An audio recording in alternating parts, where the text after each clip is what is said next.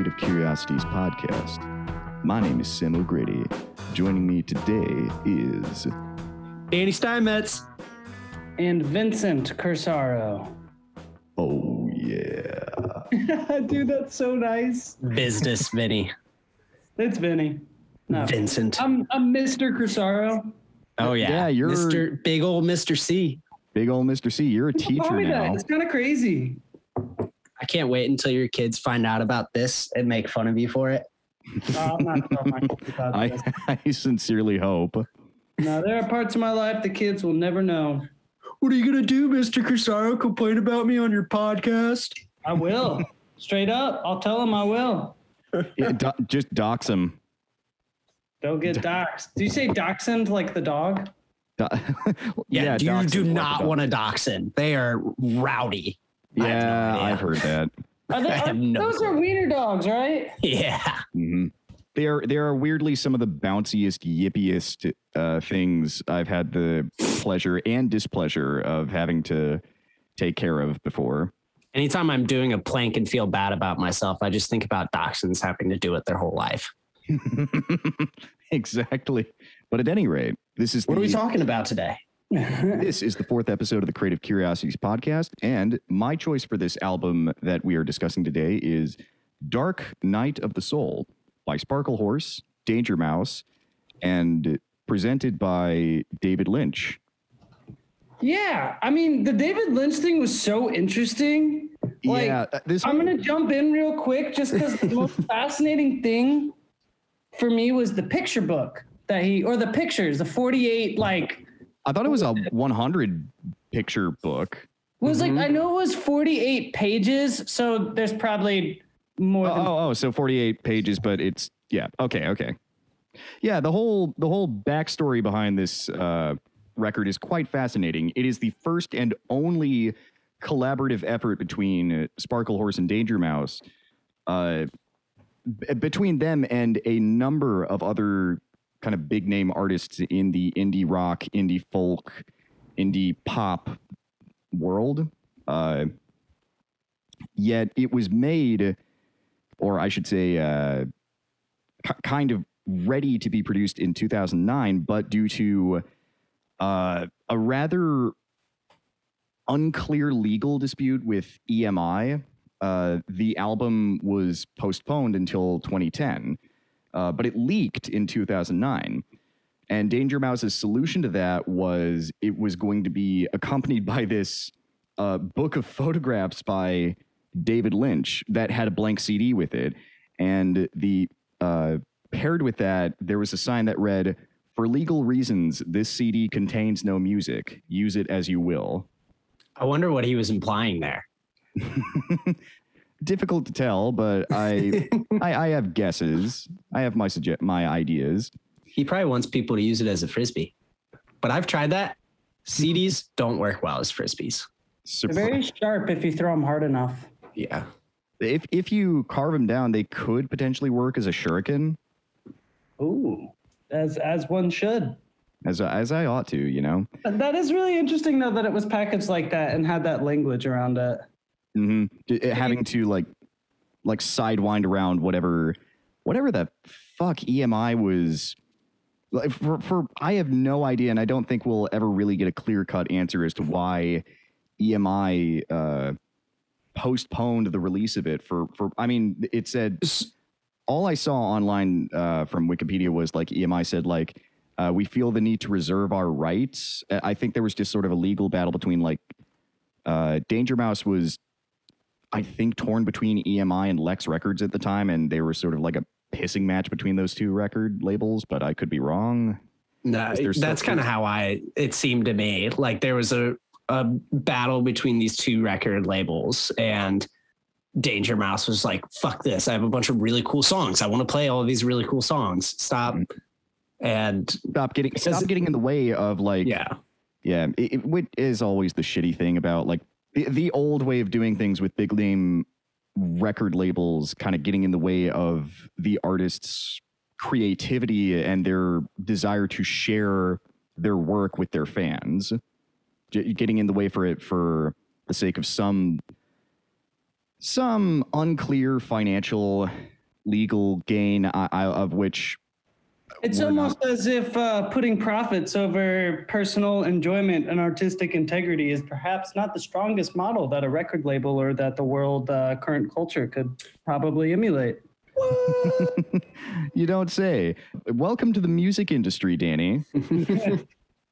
I, so a while back, uh, not even a while back, a year ago, a year ago in our in a uh, the year of our Lord 2020, the, the year of the Great Plague, uh, to keep myself from getting too bored, I started up a, a blog about a year ago where I was trying to just keep myself from being bored during COVID to talk about albums I liked uh, and just write out long form. And I'd always wanted to talk about this record, but I never found exactly how I wanted to talk about it. Uh, I never found quite the right language or quite the right angle to approach it.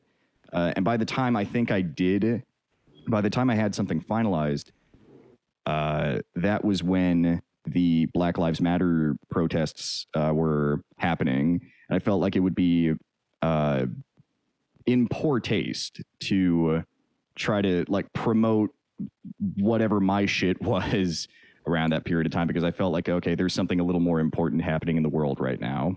Yeah, that Right. seems uh, that seems pretty correct. Yeah, so I decided like okay, I'm gonna nix this, and then I just forgot about it for a while. But ever since starting up this podcast, I eh, think I kind of got back to thinking about this record because this record really, to me, is a great testament to the beauty of collaborative songwriting. Because I mean, yeah, talk about collaboration, man. Literally, every single song is by a different person. Oh yeah, it, Like, it's almost like have some Gorillaz repeat- style. Yeah. Gorillaz style, like just bringing in a whole new like new artists on every fucking track. but it like still sounds like that wasn't the case. I had a hard time distinguishing sometimes. Like it sounded like the same singer sometimes. It was really interesting how they did that. In my opinion. See, I really thought for this one, like it's a like masterclass in like a feature album like this, where just every song is featuring someone because there is a consistency throughout it that like Yeah. Vinny, I think you were mentioning, but also like I think if you said if you showed me this whole album and I was blindfolded and I didn't know the like didn't know any of these artists um like I know Insane Lullaby with James Mercer of the Shins. Hmm. Like that is exactly what I would expect with a Shins album on here or like Julian Casablancas of The Strokes. Like that song sounds like The Strokes, but it also fits so well in the album. I would say yeah, to a degree, but I mean the the production on hand from Danger Mouse and Sparkle Horse definitely takes it into a uh into a creepier, eerier place. For sure. Definitely for a for the shins and for the just for every artist on here, every song, while certainly representative of that artist's work and what they are known for doing, the vision that Mark Linkous and Brian Burton had with this record still kind of shows. Their imprint is clear on every song, I feel like. Absolutely. I mean, you you there's that incredibly consistent through line. Hmm. I also think one of the things that brought me way more pleasure and humor than I thought probably should Yeah. was the fact that yeah, Sparkle Horse was helped right. Sparkle Horse. Yeah, yeah, Sparkle or I Mark why I said that, and then for some reason I got scared that was wrong, but I know that it isn't. It's but- uh, yeah. One of the things that brought me a lot of pleasure is that the whole album was sparkly. There was this through like static sparkle noise that would continue throughout the like pretty much the entire album. You know what I'm talking about? See, Vinny, I'd have to I'd have to disagree. It felt way more horsey to me. Shut up. but no, I'm not crazy, right? You guys heard the sparkles. No, no, no. Well, Yeah, I, I, uh, the kind of like white noise or Yeah, or white noise. air- I- I- what, what, what, like almost like a vinyl filter over some of the songs. I'm gonna say sparkly. Fuck y'all. Sparkle, Sparkle Town. Uh, I mean, yeah, the production was just so consistent. Like I was I was not expecting an album with this many featured artists to like sound as coherent together as it did. Yeah, it's very. The thing I love about the production on this is there is a richness and a great creativity to it. I love being able to come back to records with this much kind of shit going on in all of the songs and like being able to come back and notice new new instruments or new pieces or new parts of the palette that I hadn't picked up on on a first listen. Like even today I was kind of like listening back to it and uh, I think during Little Girl and during the song Jacob, I noticed some bits as like, oh wow, I haven't, I don't remember hearing that bit, but like that's obviously always been there. That's one of my absolute favorite things about Uh, about delving into production with an album. I love being able to come back and notice new shit. And that can Yeah. also make songs really grow on you. Oh, like oh, I 100%. think I mean I listened to this about 4 or 5 times this week and every single time I listened to this album I liked it more. Cuz you would catch those things like Jacob was great. There were some really subtle vocal effects that I really enjoyed. Another thing I really liked that listening to it again was great. It took me till listen number 2 when I was really paying attention how they had two different mixes of the last song on the same album. Oh yeah, yeah, yeah. The one with the uh with David Lynch ending. Yeah, uh, and then the there's the one. I love that. The one was song. Sparkle Horses mix. So the other one seemed like it wasn't just as much Sparkle Horses, but they included a Sparkle Horse like mix. The very last one. I remember the 1st Mhm. time I listened to it, I skipped it because I was like, oh, it's repeating the same song. And the second It's time I listened through again, and I was like, oh, that it is on on purpose. Yeah, it- but in a way that's like okay, it's not quite the exact same song. It's Subtly the, different. it's showing Not the subtle, but just slightly different.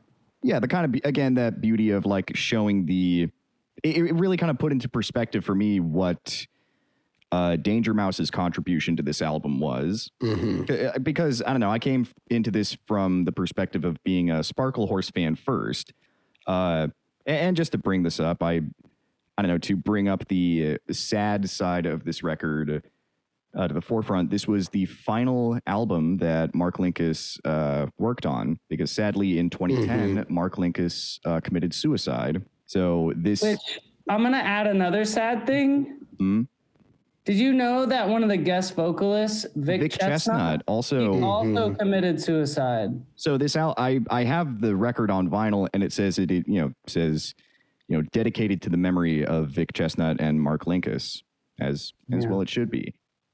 It's a remarkably somber indie rock album. I mean, most Sparkle Horse albums are kind of melancholic, but this one really brings forth the th- this weird visceral gloom to it. Yeah, the way I the way one of the one of the ways I contextualize albums is I try and think of what it sounds like with a like kind of a humorous way.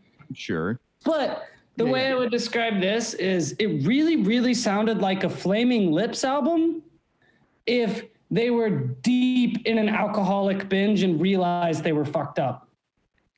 That that's fair. There's a lot of themes of I noticed a lot of themes of say addiction or self-sabotage or Mm. Sure. And it can be really fucked up and sad, but like I know for me, just sonically, that's what it every song sounded to me like, except for a few, like the one um what was it? It was the one where the Pixie singer was on it. oh Frank Black, yeah. Yeah, pick Angel Harp or something. Yeah. That I gotta one admit that was probably my bad. least favorite. Yeah, that one kind of. I, I yeah, I agree. Uh, was other than mine. that, every other song could have been a flaming lip song and with different singers, and I would have been like, all right, sure. yeah, Which I th- I think that's accurate to a certain degree. Uh, I mean, right from the fact that like the Flaming Lips start off the album with revenge. Yeah, that's a good I mean, point. the, I think we we said like, oh, each, even though it is a different collaborator each time, it does, it fit into this sonic identity that uh, Sparkle Horse and Danger Mouse created for it. Uh, that said, the Flaming Lip song, it really does sound like it could. It's a dead ringer for something that would have been off of, that would have come straight off of like. Yoshimi battles the Pink Robots or the Soft Bulletin. Love it would those. Yep, I was thinking of perfectly- a soft bulletin pretty, pretty hard. Danny, No. get your voice in here, son. I think what you're saying about the sonic identity, like, I think if I, because the concept of a producer for a lot of people is is pretty abstract or hard to really understand. Like, it's really easy to describe. Okay, this is the songwriter, or this is the instrumentalist. Mhm. But even like audio engineer, that's easy to explain. But the importance of a producer, I think, if I had to explain it to someone, I would just have them sit and listen to this album. I agree. Or I would say even just most Danger Mouse albums to begin with. Oh yeah. There, I remember him saying he had uh, a philosophy about producing in the same way that a director might have for making movies, like wanting to direct movies in a way that you still have your own identity to it, even if it's written by somebody else. In, in the way that you like, say you know you know a Martin Scorsese movie when you see one, or you know a Woody Allen movie when you see one, or you know like Danger say Mouse David Lynch. I know you want to say David Lynch so like bad. da- like okay full disclosure david lynch is probably my favorite filmmaker and oh, I never that- knew that. and before maybe before any other person my attraction to this record came from the fact that david lynch was on it uh, because there was a period of time i think just when a year maybe after this record came out or just when it came out i was getting super super into david lynch uh, and to this day still am. And i was like oh i gotta when i hyperfixate on something it's like oh i gotta find out everything this person's ever done and i gotta deep dive to learn about them.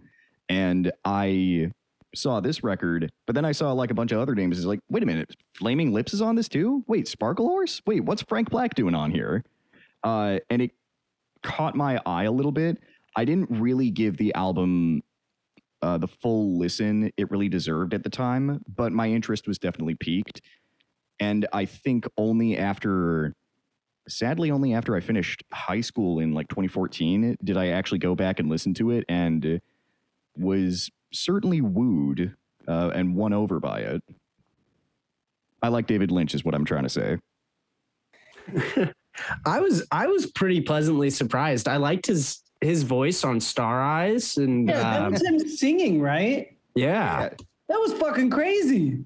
Yeah, because he's got he's got vocals on that song and he plays guitar and um Guitar? like synth and makes sound effects. Like 100% hell yeah. That's I, I actually have I own uh, uh because of fucking course I do.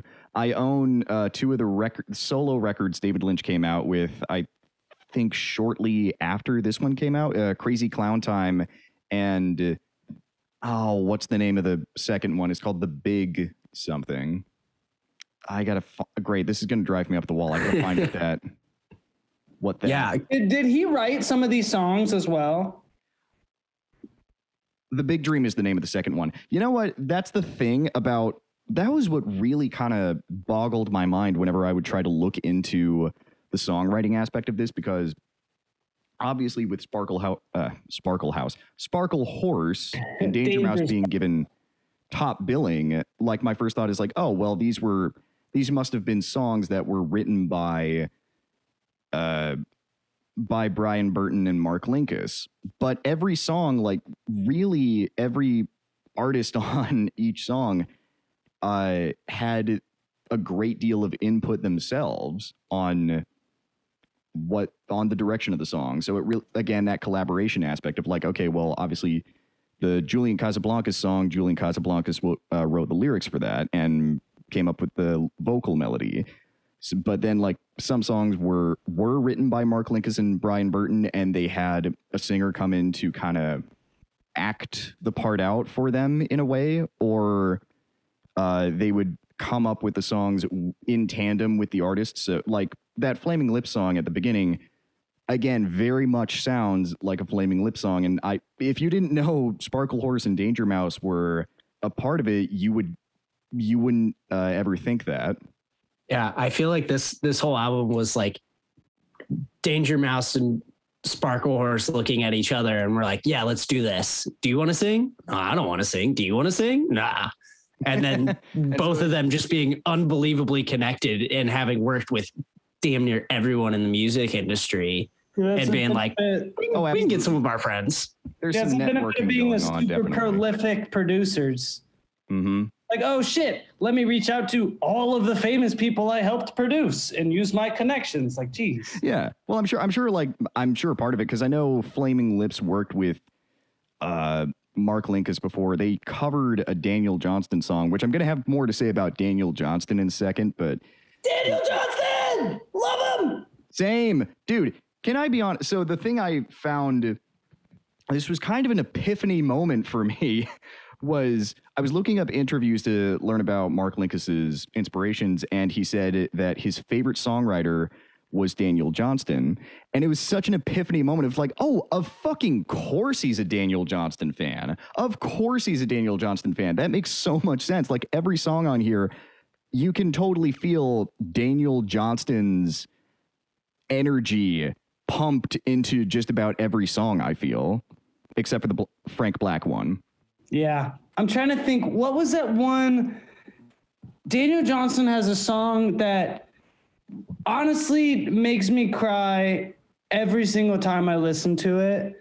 Same, It's, but it may, um, be, it may be a different song. It's the I've got you. It's the one who's talking about the picture. What was it? My, the one mean- that, oh, I mean, I don't know. Daniel Johnston will always have at least one song for you that'll probably like get you a little misty eyed. For me, Yeah. it's uh, some things last a long time. Long time. That, that's the one. That's the one. That's some the one. things last a long time. Yeah, that Ah. one. What a hauntingly beautiful song. Oh, I like to smile at a song, True Love Will Find You in the End. That Oh, one's just a pleasant one. He knows how to make you smile Said, I know you will. Ooh, hoo, hoo. Daniel Johnston podcast. Fuck it. All right, yeah, we're pivoting. It's all all Daniel Johnston all the time. Welcome to the All the time. to the Daniel of Johnstonosities podcast. This I'm Daniel. January, you better Johnston down your dams. um, okay, really quick, guys. Hmm? Two things. First, we should probably talk about the album. Yeah. Yes. Also, thing number two, which is not about the album at all. Did you know that garbanzo beans are chickpeas? Yeah, same thing. What the I think fuck? I, I read up something about that because again that shit shows up in Twin Peaks. I feel like that. Wait. Jesus, David Lynch. I feel like that should be bigger news. All right, here's here's my transition back to the yeah, album. let's get back on So, No, garbanzo beans. Garbanzo. They're beans. Beans make you fart. Another name for farting is to pop. Iggy Pop. Wait, why? No one says that. never, I have never heard that term Yeah, for farting. Move on. Just remove it's a thing. on. It's a thing. Okay, I'm gonna call him Iggy Fart from now on. Thank you. Yeah, Iggy Pop though. I did like the song. It definitely felt like an Iggy Pop song to a certain degree, uh, just with slightly cleaner production. Yeah, I like that one. And I don't know why, but the line pretty creepy, pretty funny. I'm a god or I'm a mix of god and monkey. Made Oh, me yeah, that- it tickled my fancies. That that's a very Iggy Popish line. Actually, to a certain degree, it's a bit more more of a Frank Black line than anything off of the Frank Black song. But I did like the Iggy Pop tune quite a bit. Uh, my favorites, of course, were I really love the Flaming Lips tune. The second one, Just War by Gruff Rhys of Super Furry Animals. I actually really like that. It's a really soft, sweet, pleasant indie pop tune. Uh, a lot of it, and this kind of applies to a lot of the poppier shit you hear off of this album, but I really got a super strong uh Beatles vibe from it. Like Beatles from Magical Ooh. Mystery Tour era Beatles. Yeah. I loved I loved the little intro of it. That and I think that I feel like that aligns with the the magical mystery tour kind of you know deceptive intros that turn into something else. A hundred percent. Well, I love I- the one of my favorite things about it is like the transition you hear like traffic going, but like you hear a car horn honking. But then once the song uh properly begins, in the background you can hear the sample of like this car horn honking, this eh, eh, eh, eh. like you hear that in the background, like way in the background, but it's uh tuned and pitched up to match the chord progression. So like, or something along that line. I my Pretty pitch is not at all Mhm. similar, but if you pay attention in the background, it's there. Yeah. I They think have a lot th- of cool. Oh, you go, Danny. I'm sorry. this song also does one of my favorite things in music where like the music and the melody is in direct contrast in in juxtaposition to the lyrics. Like Mm, it's a very sad like the last survivor crawling through the dust there is just war and like Mhm. it's all like it's pretty dark lyrics my head returned into the noose yeah, but it's like musically like fun and like sounds happy which i there's a weird melancholy to it and a weird that. piece to it that I quite like. That Mhm. does contrast very nicely with the, you know, like you said, the very fucking bleak lyrics. Sort of lyrics that I assume are about trying to talk about like how how the hell does one justify a war? Like even if it is for the greater good, like there there is inevitably going to be innocents caught in the crossfire who innocents caught in the crossfire whose lives will be irreparably damaged. yeah no i i think it's definitely just like they're exploring the concept of just war and basically agreeing with exactly what you say like there's always going to be someone dying like wars suck Someone's Pretty- life will be ruined from it, no matter how how you try to how you try to mm-hmm. I don't know, it, not excuse, but you, you get what I'm saying. You get what I'm saying. I, I should know how to say this better than I am, but usually I don't know. If, if I'm writing a blog, I can just look at the source and be like, "Oh, that's a better word for that." But this is live and in the moment. We're doing this live, people. we're doing it live Fuck it. Uh, that way you can hear me be a fucking idiot and not know what I'm saying. What was the, one, the other song, Jacob, by Jason Lytle of Grandaddy fame. Jacob. Jacob, it's time for you to wake up. That's a. I really love that song. That that to me is also a total. Uh, like when I say Daniel Johnston, that one, Daniel Johnston could have covered that. That would sound like a Daniel Johnston song to me. Yeah, especially it's it's a fun song, Uh, or like the the concept of the song is is endearing yeah, of just idea- like the everyday man dreaming of of being bigger than he is. I, I the final lyric or yeah, the final line of it uh definitely gets me in a way that like it's darkly humorous that in a way I don't know, I I just think like, aw, but I say aw with a smile on my face. It says like upon the podium, you're famous and you're strong. Then the alarm goes off and you're a sad man in a song. Yeah, they didn't have to be that mean about it. My I man know, I- I Jacob's just, uh, trying his best. Come on now. It- I, I love it. I love the. it- I love how kind of meta it gets at the end with that. There's some good tunes in there. There's some really good tunes. I uh I liked this album more than I thought I I would. My first listen, it was pretty good. My second listen, it was better. And then my third and fourth listens, I was just like straight up digging it. Hell yeah, man. Hell yeah. Well, like I- Jacob kicked ass. Um that one little girl or whatever. the Julian, the Julian Casablancas one. The That Yeah, I like that that one. has so much in there, man. Oh yeah. I, I mean, like I, I have pretty much kind things to say about every song, save for the Frank Black one. I know we keep digging into the Frank Black one. My reason for me not enjoying That it song quite as- sucked. Fuck Angel's Heart.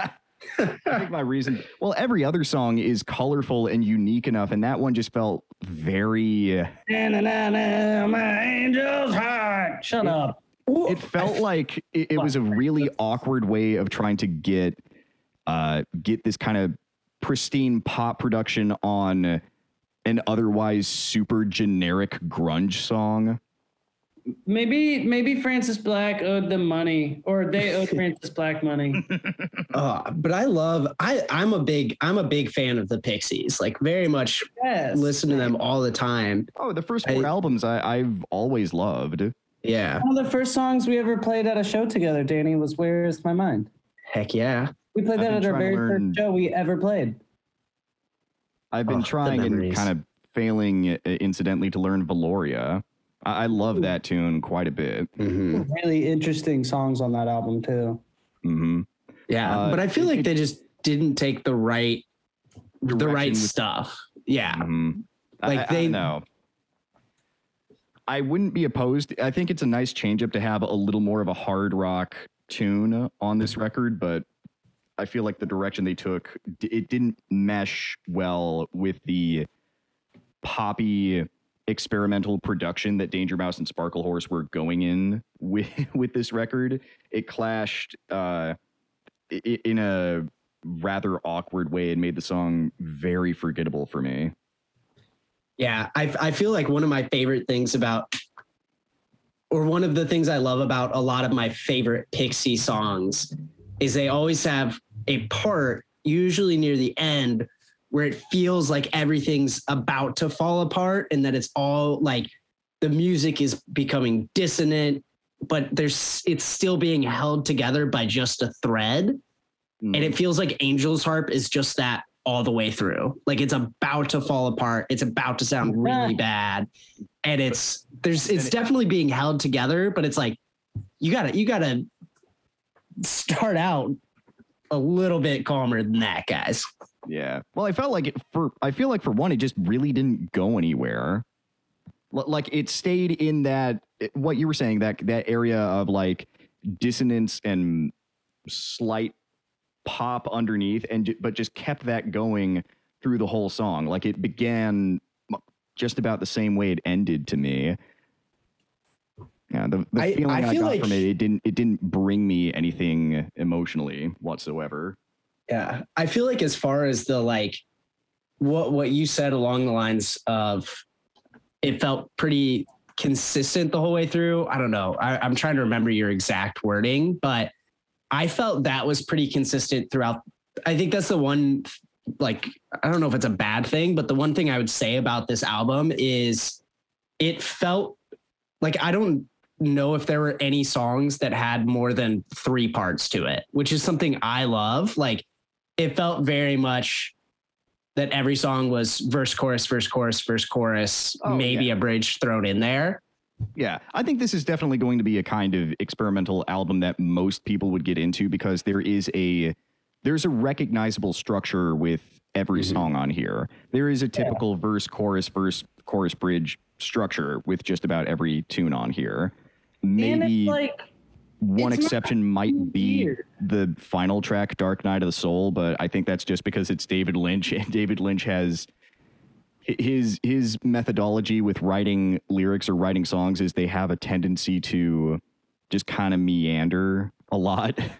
It's for such a or crazy worse. coincidence that David Lynch happens to be so Lynchian. oh, you don't fucking say. Yeah, that what a weird coincidence. Anyway, Talking about David Lynch and weird. talking about David Lynch and Weird. Yeah, so the two songs he does on here, Star Eyes and Dark Night of the Soul, they re- are kind of they I don't know. I want to go over them chronologically almost because but I feel like they're perfect to talk about together because they're such perfect opposites of each of each other. They're absolutely night and day. Star Eyes is just this really pretty if very off kilter I I wouldn't call it a pop song. It's just this almost almost ambient piece of music with him eh, like doing this auto auto tuned vocal, just saying like one syllable words about this this girl with star eyes and uh, like desiring her. Apparently, there's also a version on YouTube where uh, there's also like a string quartet uh, playing underneath. The version on the album doesn't have that, but on YouTube, I I don't know what the correlation is, but somewhere on YouTube, cool. there's a version with a string quartet doing that. It's also really lovely. I'm a sucker for a good string quartet. Oh, no wonder you liked some of the songs off of this album because they they Yeah. incorporate strings very very well. They're kind of buried in the mix a bit, but like toward the end of certain songs, you can definitely hear strings popping in. Yeah. If there's if there's strings or if there's horns, I'm in. If there's strings and horns, whew, baby. Whew. it's game over. Yeah. Game over. uh, then the next song, "Every Time I'm with You" by Jason Lytle. Uh, I actually really love the sound and production off of that one. That one in the final song really makes me think of. This is weird and nerdy on my end, but it makes me think a lot of the the first soundtrack to the first Silent Hill game. Huh. Yeah, I know what you're talking about. Exactly, actually. Yeah, those the first game. Uh, okay, this is maybe I'll try to not make this tangential. The first game has weird, a weird raw production aspect to it that makes the songs all that more charming to listen to. It's somehow very, very old yet very modern in a way. It, it- like like watching. I, I would compare it to watching an experimental film from like the 60s or the 50s from from fucking France or Yugoslovakia. How many 50s experimental Yugoslavian films have you watched, Sam? Not a lot of Yugoslavian ones, a lot of French ones, a Okay. lot of French ones. A little bit different, my friend. Quite different, Oh. you're right. Dude, the Slavs, whew, their directing Baltic got region weird. fucking Nuts, No man. fucking kidding. Ever I've been since watching the Tarkovsky balkanization after Milosevic. Whew. Wait, crazy who was that? I'm sorry. Oh man, I for some reason I know a lot about Yugoslavia and the balkanization of Yugoslavia that happened after Milosevic and the NATO bombings. But like the cool ah, it's an anecdote that has nothing to do with anything, so never mind. this is the anecdote. I don't know what the hell it is about this particular album that is making us go off on so many I mean it makes sense because there's like 12 different singers. 12 different collaborators and to and you can't really do that much justice talking about each and every one of them. I kind of want to because i want to give credit where it is due to every artist uh because i don't know each every one of them really kind of impressed me very much and i i don't know. Eh, i don't know. I don't know. I say that every podcast i don't know. But every one of them impressed me and i want to give a certain degree of credit where it is due to every one of them, but th- there's no way we can really go into that much detail with every single one of them without this being like maybe two hours long. Yeah, I mean you just can't do that. And we'll probably dive in. Like, we'll talk about all of the bands that all the other people have been in. Like, you know, if we just get started on Iggy Pop too much, Well, then this is we're just going to have to go through the whole history. Like of we punk. already did. It's already we've gone on tangents about the Pixies and fucking Daniel Johnston at this point. So we, I don't know. I'll try to Yeah, keep it. Daniel Johnston isn't even on the album. Yeah, I, I just bring it up because like it, like when I heard Mark Linkous say that again, it was just like, dude, that makes so much fucking sense. Because well, I also know he and Flaming Lips did uh did a cover of a Daniel Johnston song for a Daniel Johnston tribute album. But anyway, I'm gonna try to uh speed things up with these final songs. Uh, the song "Daddy's Gone" with Mark Linkous and Nina Oh, Persson of kicked ass. the Cardigans. I really like that one. I, I, it was also I nice to actually hear it. Mark Linkous finally sing a song on this record. Also interesting that they like it says it's featuring Mark Linkous. here's here's a Sparklehorse song featuring Mark Linkous. Featuring Mark Linkous. That's like MF Doom doing some shit. Like here's yo, this is an MF Doom song featuring Viktor Vaughn. Wait, It's literally the same fucking person. Insert Spider-Man pointing meme. exactly, exactly. Uh, I quite like that one. The one I liked even more though was "Man Who Played God" by uh, modern folk rock queen Suzanne Vega. I really, I don't know what it is. I loved her very soft vocals over top of that. Like, like arguably the softest song on the album. It was such a, it, it was a weird like breather moment from the doom and gloom of everything. Yeah, I really that one was really pleasant. I also had that written down as as one of my favorites. hmm It, it has this weird feeling of the. It, is weirdly melan- melancholic, but also hopeful. It makes me think of like watching a balloon with a smiley face like float and drift away from you on a bright sunny day. That's a that's a really nice metaphor, Sam. Thank you. I think. I, I, I, No, I meant that. That was a nice metaphor. Thank you. No, I, I, I don't know what. To, it's weird to try to describe that in an abstract way, but that's the feeling I get from that song, and it's weirdly pleasant. Final two songs though go straight into doom and gloom. Yeah. Uh, Grim Augury featuring Vic Chesnutt, who we mentioned earlier, who had sadly committed suicide before the official release of this album. Uh, and whew, I think this might be the darkest song on the album. There's a lot of really Oh yeah. gruesome, grim imagery. The I don't know the the tone of the production definitely takes a darker turn. I mean, there are like these like ominous bells tolling throughout. There's a weird. It's a very slow song, but there's a weird cacophony to it. Like it's almost a little bit dizzying. Yeah, it's it's sad. That is a dark song.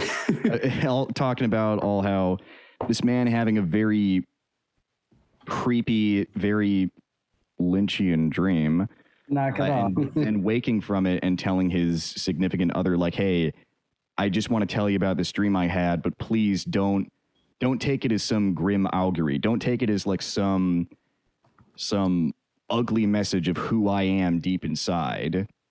So that brings me to an interesting point pretty organically. I've been waiting for a moment to uh, kind of bring this up. Mhm. So the term dark night of the soul, Yeah, that should be brought up. do you know where that came from? Because I do. So La Noche Oscura del Alma. yeah, by Saint John of the Cross. Yep, straight up. It's about having a spiritual crisis and a uni- union towards God. Basically, who the fuck am I and what am I doing? Yeah, it, it is a sort of crisis of faith term. Yeah, which kind of makes a lot of sense with a lot of these songs too. oh 100%. I mean like if I wonder if that was intentional. I'm willing to bet. I've read some Yeah, on some places like the, the full of album fucking album. the whole the, I've read on, on a lot of places that uh it's a an unofficial concept album about pain, physical or otherwise.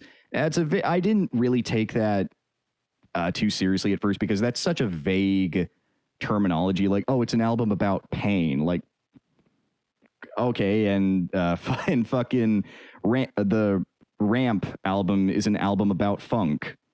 Like, it- that's such that's such a vague term, but I think coupled with what we know about like that title dark night of the soul and and because i'm sure sparklehorse intentionally pulled that from the term from st john of the cross i'm sure that's intentional to a certain degree on this album You're giving credit to Sparklehorse, not Danger Mouse, for finding the name? and to and to danger mouse i'm sh- i'm sorry i shouldn't exclude him again i come at this a little more from the position of a sparklehorse fan and i do think it's this album really does make me think of Sparklehorse more than Danger Mouse. Danger Mouse's production obviously should not be ignored. It's a very pivotal aspect to what makes the album great, but the emotional tone of it very much more makes me think of Sparklehorse. But I don't know. I, I when I think Danger Mouse, I more so think of uh, what he has done production wise for dun, dun, dun, dun. I remember when. I remember. I remember when I fucking lost Gnarls my Barkley. mind. Gnarly Davidson. Gnarls Barkley and fucking Gorillaz, and most recently his production on one of my favorite albums of all time, Wide Awake by Parquet Courts. Oh, I have that on vinyl. Uh, To, to transition into the final song, Dark Night of the Soul, featuring David Lynch once more. Again, the emotional tone of this is pretty much the exact opposite of Star Eyes. The gloom and fear and general darkness of this is quite palpable. Again, Quite it- spooky. very spooky. It feels very much like something that could be in like a David Lynch film or like in Mulholland Drive. I could see this Yeah. easily fitting into something like that. I'm on to David Lynch here. He's just trying to save money on his next soundtrack. That's all it was. I wouldn't be surprised. Hey, I, I would I would fucking love to hear something like this show up in a future David Lynch project of some kind. Uh, but I I mean, like even the image, it, it's just this really, really slow, drunken, almost saloony blues number, but it it is so shadowy and so it- I don't know. It, it feels like watching Nosferatu in a way. Yeah. Nosferatu, if Nosferatu was a a cowboy in in a fifties western, like a horror western. There's definitely if if it were to be in a David Lynch movie, it's definitely some guy like sitting in the corner with his hood up being like, Hey kid, come over here. I gotta tell you something. Are you sure it would be a I hood? I just imagine a gigantic jacket with a, I don't know, with some kind of odd hat, and you can't quite see his eyes for some reason. But he keeps Yeah. making you follow him down an impossibly long alleyway that just Yep. gets darker and darker until you've officially reached the dark night of the soul. Sorry, let me try that again. The, dark, night of the soul. Oh, that is nice. And then suddenly there's a there's a tiny little dancing dwarf in a red coat.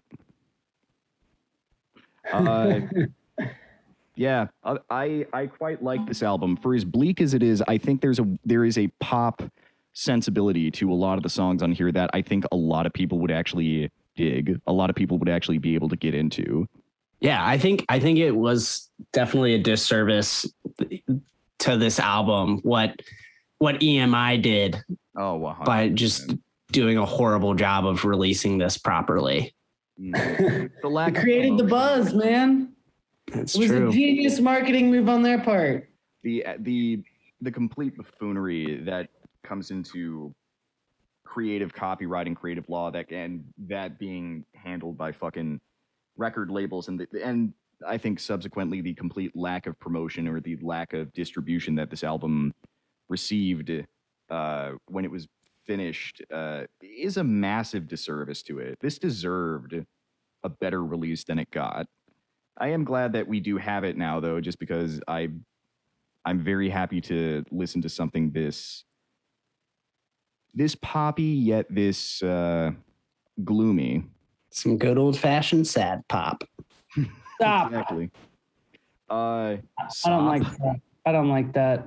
Uh, not not quite as good, but we'll figure out something. I don't know what what were your guys' takeaway. I I might be the one who likes it the most out of the bunch of us, but I I, I don't know. I, I'm just curious to hear. I, I enjoyed this album pretty much all the way through. I'd give it an eight out of ten in my book. Uh, your guys' thoughts? I would say I enjoyed this album. I liked it more than I thought I would. Um, I did. I do think it just sounds like a. Honestly, I, I mean this from the bottom of my heart. You could have told me this was a Flaming Lips, Lips project, and I wouldn't have argued with you. I think it sounds like a sad Flaming Lip, Lips album. So it's good. I like the Flaming Lips. I'd give it probably a seven and a half out of ten. The more you listen to it, the better it gets to me. But I'm probably maxed out on that. I doubt the seventh and eighth listen will make it better. I think it's probably leveled right now. Good. I was. I like the production a lot. I like the uniqueness of the songs, how they changed a lot. Yeah, it, it, they did a really good job of experimenting with a bunch of different artists while still retaining some kind of album integrity as well. So it was it was a good album. Sad backstory, knowing that the two artists have committed suicide, and Yeah. I would I would listen again if this shows up. I wouldn't skip any songs except for fucking Angel Heart. That sucks. Same. That's the that is the one song I think we unanimously unanimously agree. Okay, yeah, skip that one. That's not worth it. Yeah. Yeah, I think for me, I if you're interested in production, if you are a producer, if you want to learn about it, like everyone should listen to this album. I, I Oh, you sure. know, there the ear for minimalism on this and like pulling drums for just a beat or two in really good places, like just litter the album in the best possible way. Like I I I think they do some really cool subtle stuff that you as we've mentioned like pick up on something new every single time, which is something I absolutely love Mhm. from a song like from the songwriting and song structure point i don't think there's anything here that particularly you know calls out to me personally like i um there are only a few lyrics i had written down i did really like the in revenge the first song somehow forgiveness lets the evil make the laws. I thought that was a really cool, That's a fantastic lyric. really I- cool lyric. I was originally going to be, I was going to cover that at a, at a show I'm doing soon, but we just don't, I don't know, me and the guys we're covering a bunch of songs with, we didn't have the time to really like, Don't know, sit down and really tackle that song and give it the justice it deserved. Which Ain't a that shame, just I the mean, way? Understandably, I think if you want to do that song, it it deserves, it deserves to be done right. It's a really beautiful song. hmm Yeah, but overall, yeah, I like the album. I think I definitely had some favorites with like Just War, Man Who Played God, Dark Night of the Soul, and um, I'd probably say Insane Lullaby. I also really liked. Those are probably my top songs. That's fair. Insane Lullaby, I wasn't crazy about just because of the the the noise factor of it Yeah. was was interesting, but it didn't do a hell of a lot for me. But I don't know. That's neither. I'm a simple there, man. When the song has my name in it, I like it. I can under I can feel that. I can feel that. That never happens that. to me. But? I would I would agree with Vinny of like seven seven point five out of ten. That's that's where I'd Cool. I'd place it. I'm I'm between an eight and a nine. It's closer to an eight than a, than a nine, but I'm I'm feeling an eight point five myself. I like that. I dig that. Radio.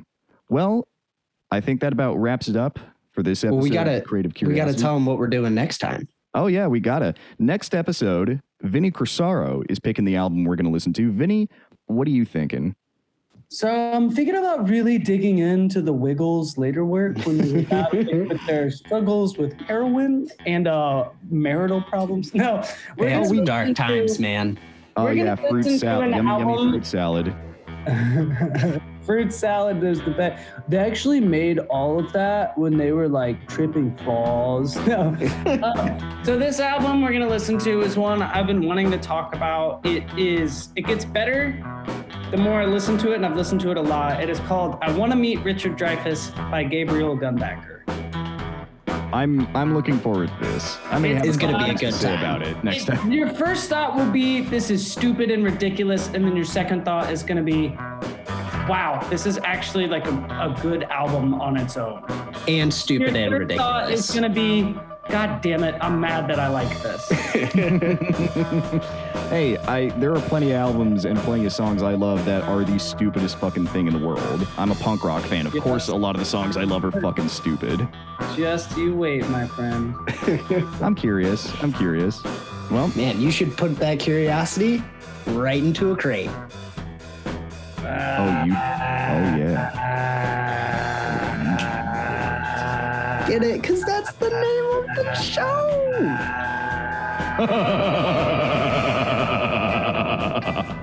Yeah, we're done.